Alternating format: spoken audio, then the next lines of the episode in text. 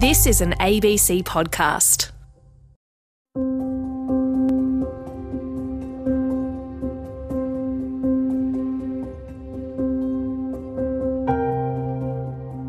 It's this horrible or wonderful catch 22 where the things that you most wish would stay forever disappear and the things that you most wish would go away are just everywhere. Often we think, oh, I've digitized that, that's it, that's preserved, I can walk away from that, it'll be safe for the future. But look, everybody today knows how fast technology moves on. So just because it's digital doesn't mean that it's been preserved forever. This whole world that we are living in right now, a world that we would obviously like to give to posterity, that we would like to provide for the history of the future, that we would like to provide for cultures of the future to build on, might be more inaccessible than any dead civilization. The cliche is that once something goes up online, it's up there forever. That embarrassing photo your friend snapped while you were drunkenly stumbling around, or that naively inappropriate comment you posted on a social media platform when you were 15 and feeling kind of angry with the world. Remember? Sure you do. The one that got shared 450,000 times. It's all up there forever. But of course, it's not. The internet has a memory problem, and some of what we're losing or could potentially lose has significance and value. Hello, Antony Funnell here. Welcome to Future Tense, and a show about archives, archivists, and the growing challenges of preserving the digital record. Let's start with Harvard Law School and research they've just conducted into what's called link rot. Clare Stanton. So, we were very lucky to work with the digital team at the New York Times, and they shared all of the externally facing hyperlinks that had been used on their website, NewYorkTimes.com, since 1996 when it first launched. And externally facing, I mean websites that were not NewYorkTimes.com or to a social media site that is controlled by the Times. So this is like a citation or a find out more information type of URL. There were over 2 million of those. 72% of them were what we call deep links, which is, for example, a URL that looks something like NewYorkTimes.com slash article versus just the general website, NewYorkTimes.com. When a journalist uses a deep link, it's to point someone to really specific information. It's important for their argument in the article. And we basically wrote a script that opened every single one of those hyperlinks to see if there was still content at the other end. And that's where the idea of link rot comes in. A link that once took you somewhere, but now only leads to a 404 error message. So, what did Clare and her colleagues find after all that digging around? Of those deep links, 25% of them had a 404 error. So there was nothing at the other end of that link. And it got worse over time. So in 2018, articles from that time, only 6% of the links had rotted. But as you go backwards, 43% of links from 2008 were completely gone, and 72% of them from 1998 were completely gone. And then the kind of big number that we saw was that of all of the articles that contained a deep link at all, over half of them had one rotted link in it. Were your findings consistent with previous studies looking at, at link rot? They were. So, this is a study that is very similar to one also conducted by one of the co authors of this study back in 2014, looking at the legal field. So, Specifically, there are journals, student journals written at our law school, at the Harvard Law School, that use a lot of citation, and then also the Supreme Court, in their opinions, on occasion use URLs. That study similarly found that over half of the links in the Supreme Court's opinions that they publish, which are part of our law, were rotted. And it was even worse for our law journals, which is a huge part of our academic record, that was almost 70% of those links were completely gone. Why does link rot occur? What, what's your, what does your research suggest? Well, there's lots of reasons that something on the internet could be different from the time that someone published a link. When it's a really hard 404 error, like we were talking about, that link not found, it could be something like the person who was maintaining that website stopped paying for the domain and the website just completely goes down that's kind of an extreme case. Another reason that it could happen is something that's just kind of inevitable and part of the way that the internet works, which is that it's kind of a living document. A really good example that I use a lot of the time is in the United States when we have turnover in the presidential administration, the website for whitehouse.gov, which will always be theoretically the most up to date information about what's going on in the White House, gets handed over to a completely new set of people. And they do an overhaul of the content of that website and of the structure of how, you know, the different sections of policy positions of the president at that time. So a link from President Obama's whitehouse.gov that might appear in a New York Times article is inevitably going to rot when a new administration takes over and completely overhauls the website. So it's this thing with the internet that really one of the strengths of the web is that it can change, it can be updated. It's where you find the best and newest information. But because of that, there's this instability within the fundamental structure itself. So link rot, I mean, it can be positive, as you say, in terms of updating, because we want the web obviously to be dynamic. Can be uh, very annoying for people, particularly researchers and journalists. But you and uh, your colleagues argue, don't you, that there's also a collective memory issue here for society. How so? There have been people working in the cultural heritage and archival world for a very long time to preserve the historic record. And they have wonderful policies and procedures and ways that they preserve what is happening so that it can be studied in the future. I think the reality of the internet and our continued reliance on, like I was describing, this living document is that the pace of the need for that preservation is so much faster.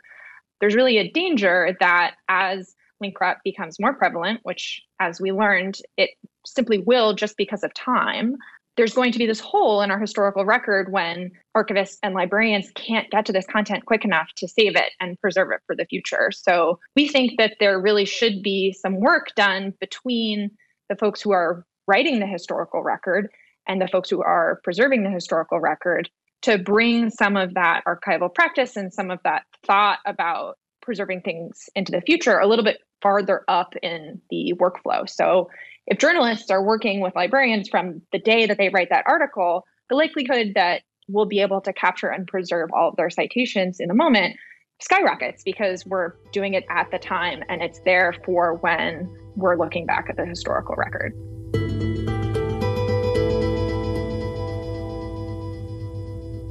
My name is Rebecca Lynn Cremona, and I'm a senior developer at Harvard Law School's Library Innovation Lab. My job is to keep an eye on the websites that people are trying to preserve for the publications that they are writing, for their scholarly works, or for their own convenience, and see if the existing web technology is capable of capturing them in great enough detail. And then presenting visitors after the fact with a reliable picture of what we recorded. Can you save a website and get it back? And if not, working on finding out why and working on improving the web archiving tech to evolve and continue to advance along with the rest of, you know, the lightning speed of the internet. So the Harvard Library Innovation Lab has developed a tool to try and limit the frustration and damage caused by link rot. It's called PERMA. It's a kind of backup URL system. Right. So, for example, recently, PermaCC was used by both sides in the impeachment hearings for former President Donald Trump, both sides were using PERMA to make copies of government documents and government websites in which certain political positions were stated or certain language was used about immigration or perhaps something that various associates of President Trump or President Trump himself said on Twitter that then were removed or taken down or altered by the time of the trial. Perma had copies from the moment before that happened, and so both sides were able to make the cases that they intended to without worrying about their information having literally evaporated from the internet. Now, if you're talking about Perma as a as a kind of backup, it itself is going to be enormous, isn't it?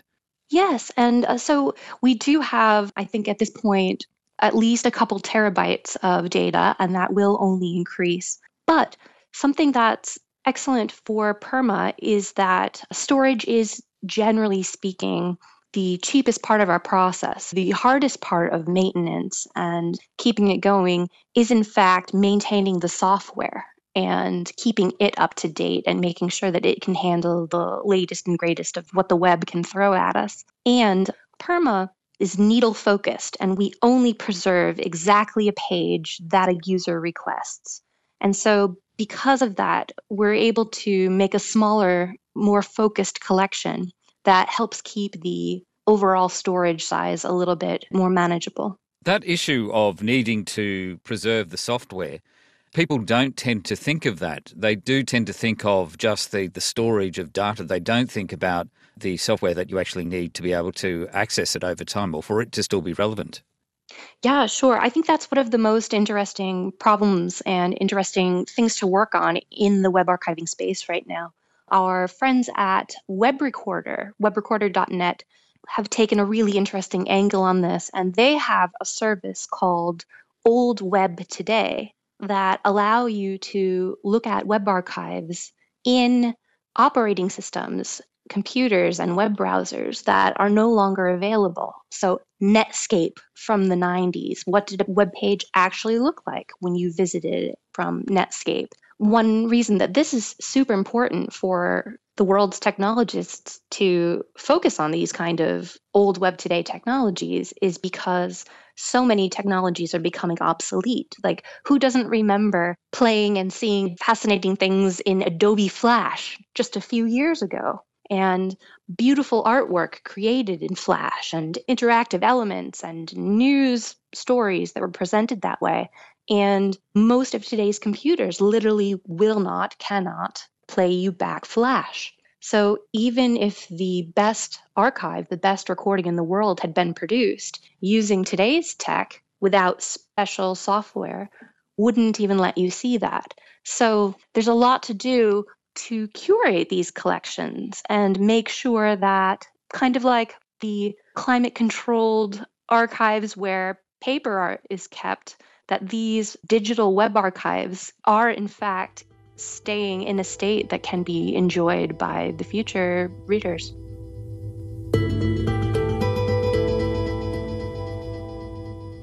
Often we think, oh, I've digitized that, you know, we'll, that's it, that's preserved, I can walk away from that, it'll be safe for the future.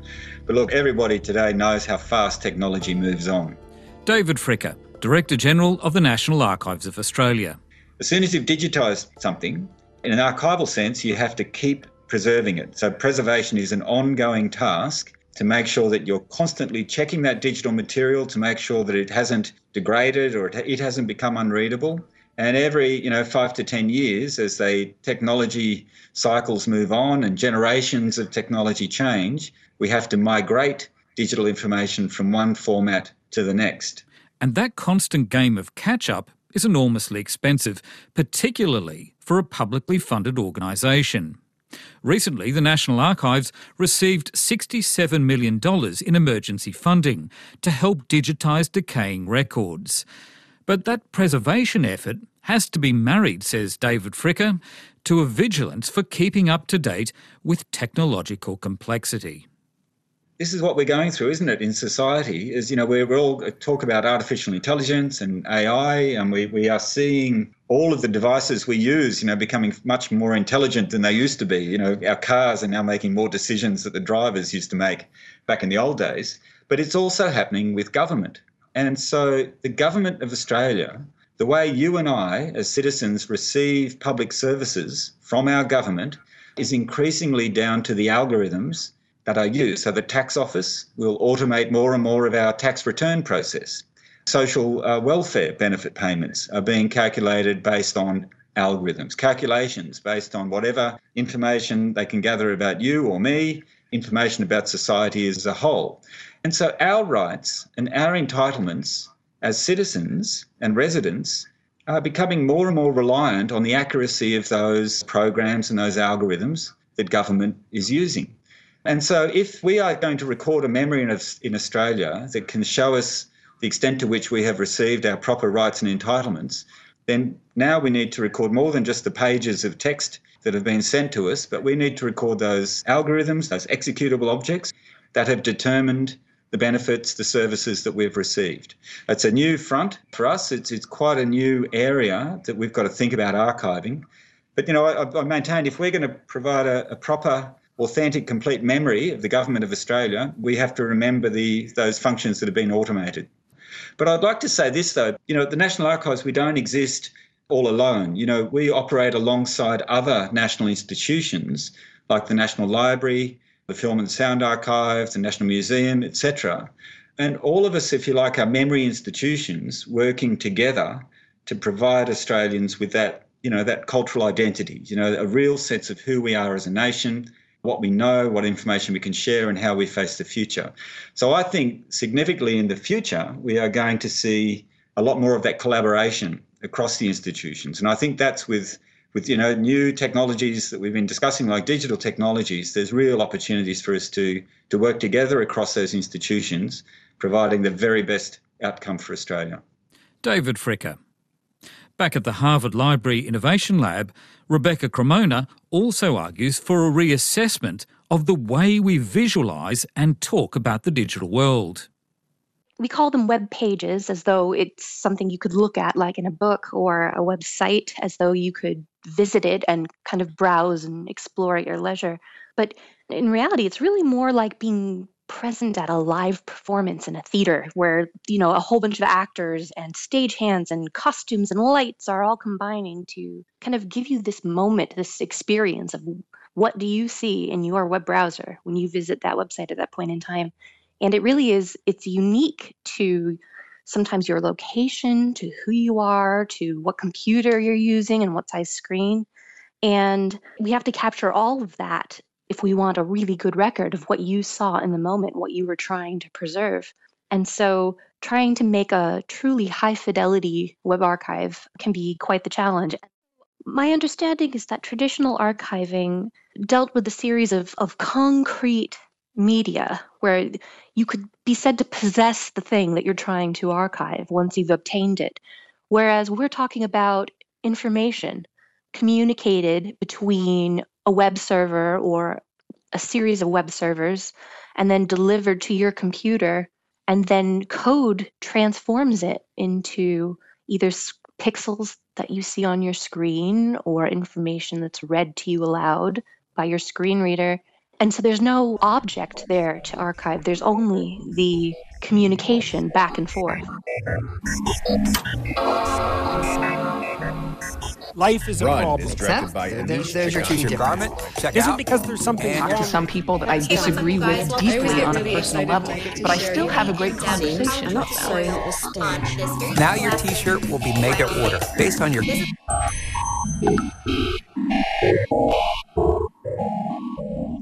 I am Clifford Lynch. I am the director of the uh, Coalition for Networked Information based in Washington, D.C. And just like Rebecca Cremona, Clifford Lynch is fascinated by the prospect of archiving the experiential side of the web for all its challenges. Starting in, oh, maybe the late 90s, it became commonplace to talk about web archiving. If you look at the web at that time, the web was actually a very static place. There were websites, they were largely handcrafted at the time, and they were simply digital pages of HTML with some perhaps embedded images. Now, the web is, in fact, just a sort of a carrier for a huge number of very different and highly varied services. If you think about it, you can participate in social media through a web interface. You can also do it, of course, on your phone through an app.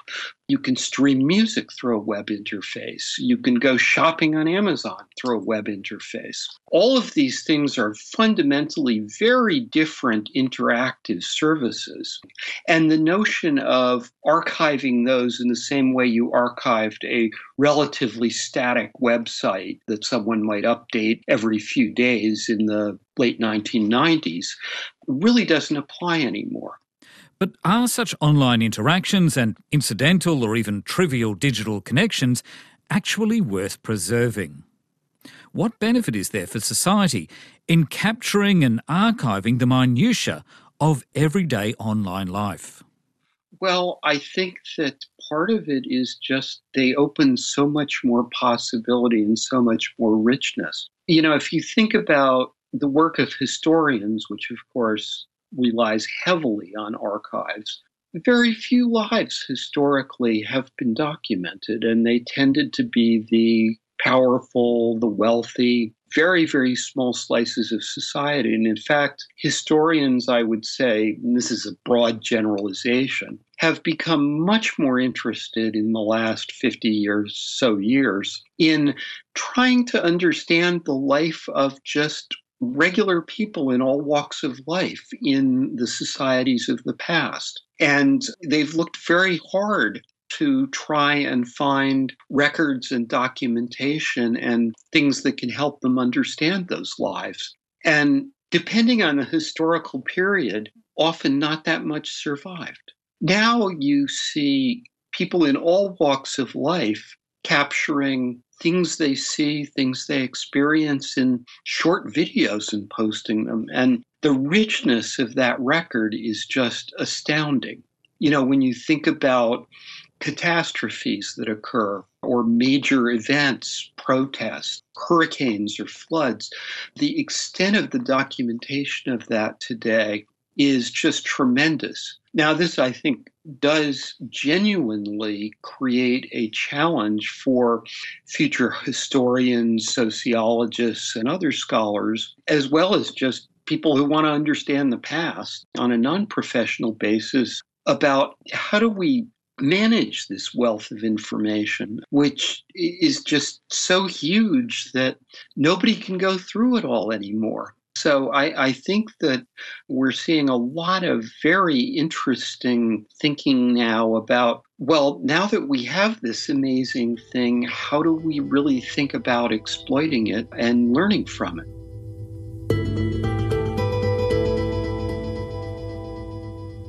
You're with Future Tense on RN, ABC Radio National, exploring the world around us, looking for the pathways ahead, and signposting the future.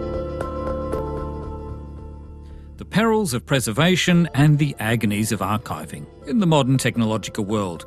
That's our topic today. I'm Antony Funnell. Finally, to one of the first and the biggest web archivers of them all.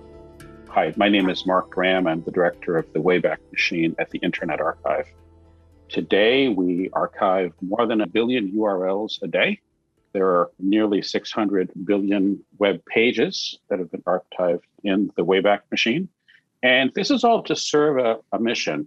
The mission of the Internet Archive is universal access to all knowledge. The mission of the Wayback Machine project is to help make the web more useful and reliable by working really hard every day to back up as much of the public web as is reasonably possible. The Internet Archive was first established back in the mid 1990s, and since then it's overcome many difficulties in trying to fulfill its self proposed mission. For much of the first part of this century, the online world was a reasonably open place, but not so much anymore. In the past decade, says Mark Graham, political and commercial reasons have combined to make the work of the archive and its Wayback Machine all the more difficult.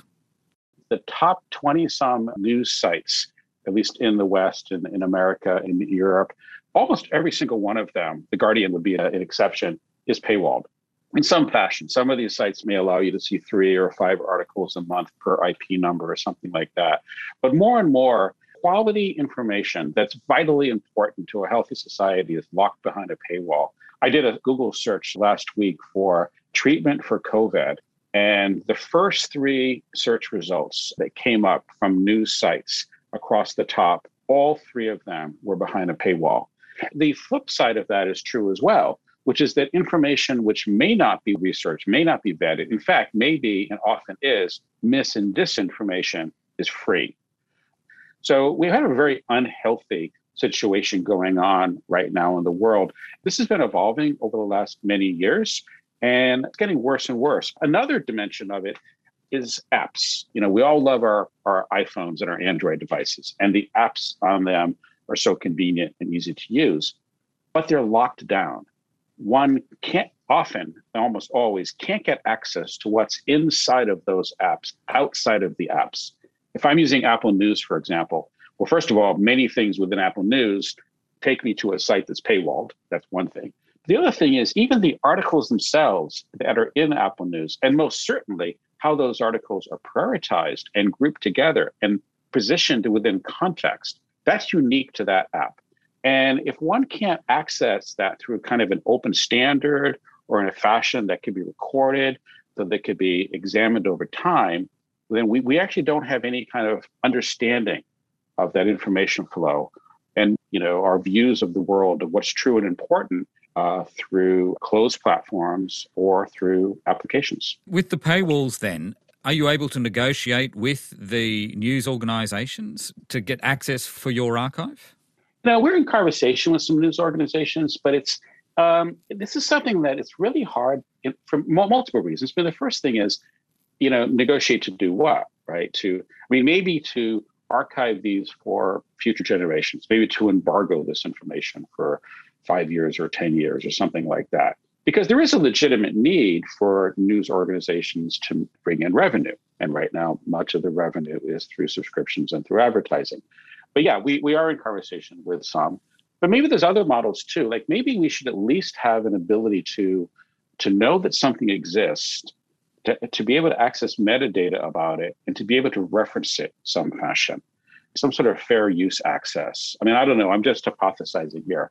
I will say that this is something that I'm putting a fair amount of time into, and I welcome anyone's ideas or opportunities for collaboration. I think it's a it's a fairly existential threat to the very nature of how we in our society are getting access to information uh, and perspectives that are crucial for us to be able to make good, informed, uh, and healthy decisions. And, and for your archive, it means there are black spots, doesn't it? Oh, yeah, absolutely. It, it does. I mean, there are other ways. Sometimes material may be paywalled for some period of time. And then after that period of time has passed, it may be publicly available. It's a complicated topic. We're diving deep into the research about that right now. Know, the web is technically very fragile. Often the, the information only lives in one place, maybe on one server. The business environment, political environment will change over time. A company is often only interested in what's going to happen tomorrow or getting out tomorrow's version of the news and the archives are an afterthought. There was a study by the Columbia Journalism Review looking at the top 20 news organizations in the United States, and almost none of them had any kind of formal digital archiving program in place. So we want to be, you know, a people that are able to learn from our history, learn from our mistakes, to be able to understand where we've come from and the context of modern day events, then it's critically important that we have access to our history. And I think of it as a responsibility that we have to preserve our cultural heritage and help inform future generations. Preserving the past and the present to the benefit of the future. We heard today on Future Tense from Mark Graham at the Internet Archive, David Fricker from the National Archives of Australia, Clare Stanton and Rebecca Cremona from the Harvard Law School, and Clifford Lynch at the Coalition for Networked Information. Karin Zsivanovits is my colleague and co producer. I'm Antony Funnell. You've been listening to an ABC podcast. Discover more great ABC podcasts, live radio, and exclusives on the ABC Listen app.